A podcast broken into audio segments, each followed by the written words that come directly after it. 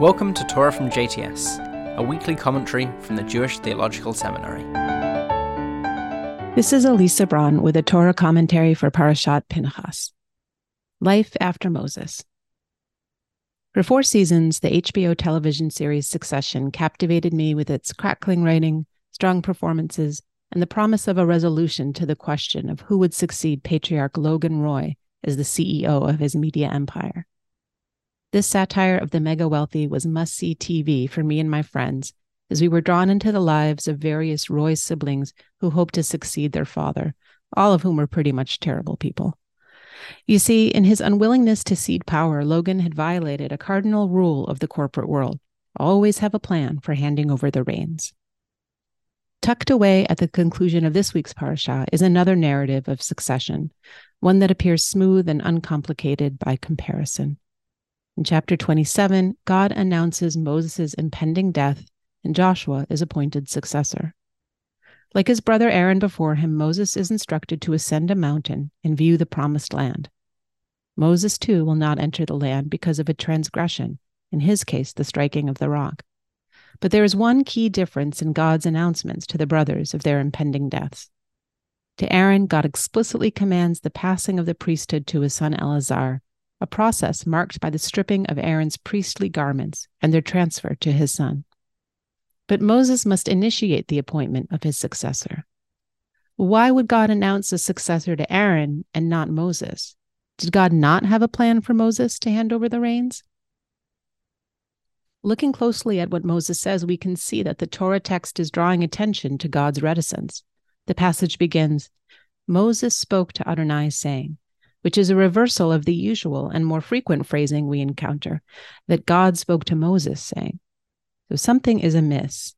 Moses continues Let Adonai, source of the breath of all flesh, appoint someone over the community who shall go out before them and come in before them, and who shall take them out and bring them in, so that Adonai's community may not be a sheep without a shepherd. The final line suggests that Moses believes God does not intend to appoint another leader after his death. But without a successor, Bnei Israel will scatter like sheep and not make it home to the promised land. He is urging God to see that the consequences to God's plan would be disastrous. Why would God be reluctant to appoint a successor to Moses? The Israeli biblical scholar Elie Assis explains that the conception behind this is that Israel's exclusive leader, is God Himself. The ideology is that God is sovereign over the world, and placing a single human leader at the head of the nation diminished God's sovereignty. Moses was a necessary bridge to creating a relationship with Bnei Israel, but God has no intention of institutionalizing this leadership role. Joshua's succession is thus not a fait accompli. Moses has to convince God that the people's very existence and the fulfillment of their destiny is dependent on having a leader.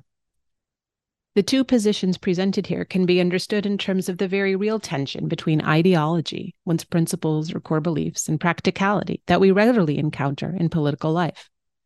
How often do we hear the complaint that some public figure or another is too ideological? They are so wedded to the purity of their ideas that progress is unachievable. And yes, rigidly adhering to ideology can make it harder to develop effective solutions to real problems. But practical decisions, the promises to get things done, when not grounded in principle, can lead to actions that are immoral or unethical. Ideology can provide a moral compass and a sense of meaning, while practicality can help ensure that goals are achievable. Moses demonstrates how important it is to find the balance between the two. Joshua and his leadership are presented in a way that suggests his unique ability to serve as this compromise figure.